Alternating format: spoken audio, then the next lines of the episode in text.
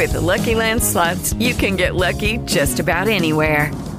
This is your captain speaking. Uh, we've got clear runway and the weather's fine, but we're just going to circle up here a while and uh, get lucky. No, no, nothing like that. It's just these cash prizes add up quick. So I suggest you sit back, keep your tray table upright, and start getting lucky. Play for free at LuckyLandSlots.com. Are you feeling lucky? No purchase necessary. Void where prohibited by law. 18 plus terms and conditions apply. See website for details.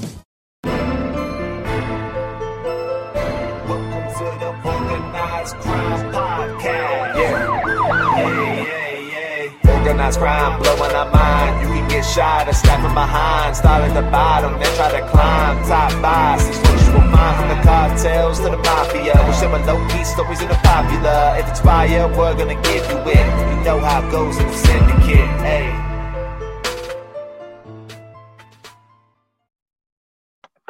Over in Portland, well, this tranquil coastal town is known for its wide beaches and grand promenade, but uh, how about drug trafficking? Oh, it seems like the cartel has been infiltrating throughout the U.S., and drug dealers may not have worried about being caught in Clatsop County. it's a 90 minute drive northwest from the bustling city of Portland. So you can see already the headline's kind of misleading. But they didn't know about dogged Sheriff's Detective John, Detective John Walker, who developed informants and bought drugs while undercover. FBI agents praised Walker's work, which helped the Bureau and Homeland Security expose an extensive drug distribution cell that targeted the Pacific Northwest. It was run by a deported felon who kept sneaking back across the border. The Portland based drug network, which stretched into affluent area suburbs westbound to Oregon's quaint coastal cities and north into southwestern Washington, is emblematic of a key Mexican cartel strategy to establish drug pipelines far beyond the border and into small, unsuspecting towns. If you have drugs in your community, you can pretty much count on it that drug cartels are associated with some of it somehow. Victor Farfan, a native of Michoacan, Mexico, headed the Portland drug ring blamed for bringing large amounts of meth, heroin, and fentanyl across the border. He and Hilda Montez, his partner, settled their two children in Oregon City as Farfan grew his business, roping in two of his nephews. In just six months, smugglers brought across the border almost two kilos of fentanyl, a million lethal doses of the number one drug killing in the U.S. That load was headed from Portland to Baltimore.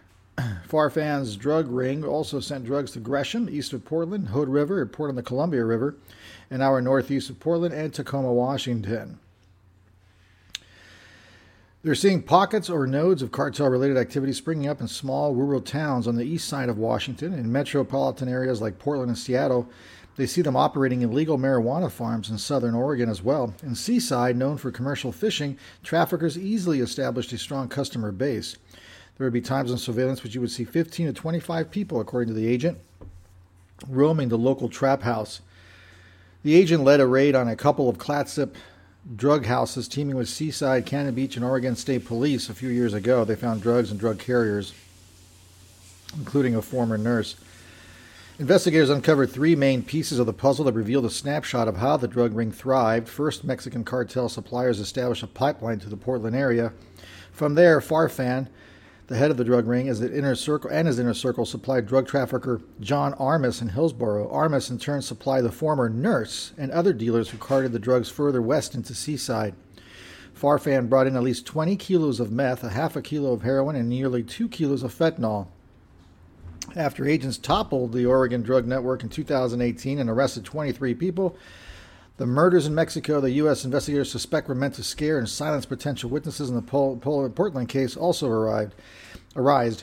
To an extent, it worked, illustrating how cartels manipulate on both sides of the border through threats and violence.